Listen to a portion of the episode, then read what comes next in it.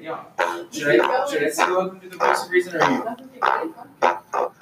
If you like to talk to tomatoes, if a squash can make you smile, if you like to waltz with potatoes Welcome to the Ah, voice of reason. and down the produce aisle. Try veganism.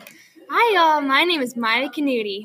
And I'm Lydia Fuller. Today's You Guessed It, we are talking about vegans. Their lifestyle is actually really interesting. Almost 1% of our population is vegan, around 3.1 billion people. Wow, that's a lot. Do you know did you know that there's really good benefits to being vegan? There actually is, and a lot more than you think, like weight loss, more control of blood sugar, and even lower your risk of cancer. Isn't that so cool? But you forgot the most relatable bit benefit that we can all use, especially high school students. That's right, it even lowers stress levels. I didn't know that at first.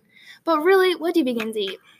They eat lots of things but with twists to them. The biggest thing that they avoid is anything made by animals and, of course, animals. Welcome to the voice of reason. Some examples of food that's foods that they avoid are bee products, dairy, meat, fish, seafood, and eggs.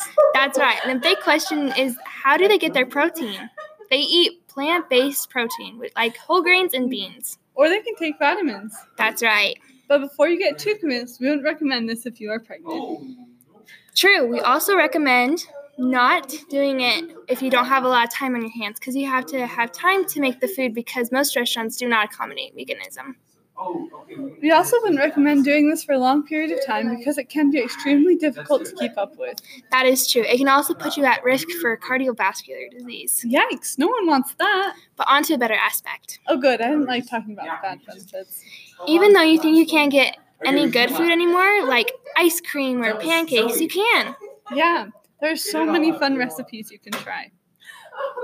There are many things that you you just have to twist them to get them to your perfect veganism diet. If you look up tips for starting veganism, you can find a lot of good things to help you get started. Like the vlogger Sam Turnbull has eight do nots when first starting veganism. One I didn't think of is not bragging about it, but as she talked, it made a lot of sense because people will realize and start asking questions of their own, and you will get sick of explaining. Or the one about not being afraid to try new things. You'll have to recreate a lot of new recipes Uh, as well. And do not throw out your kitchen gadgets just because you think you'll never use them. You will, but in different ways. The last one that I loved was do not be hard on yourself. That is so true. Sometimes you're going to mess up, and that's okay. Try again. We hope this helped you figure out all about veganism. Thanks for listening. Bye. All right.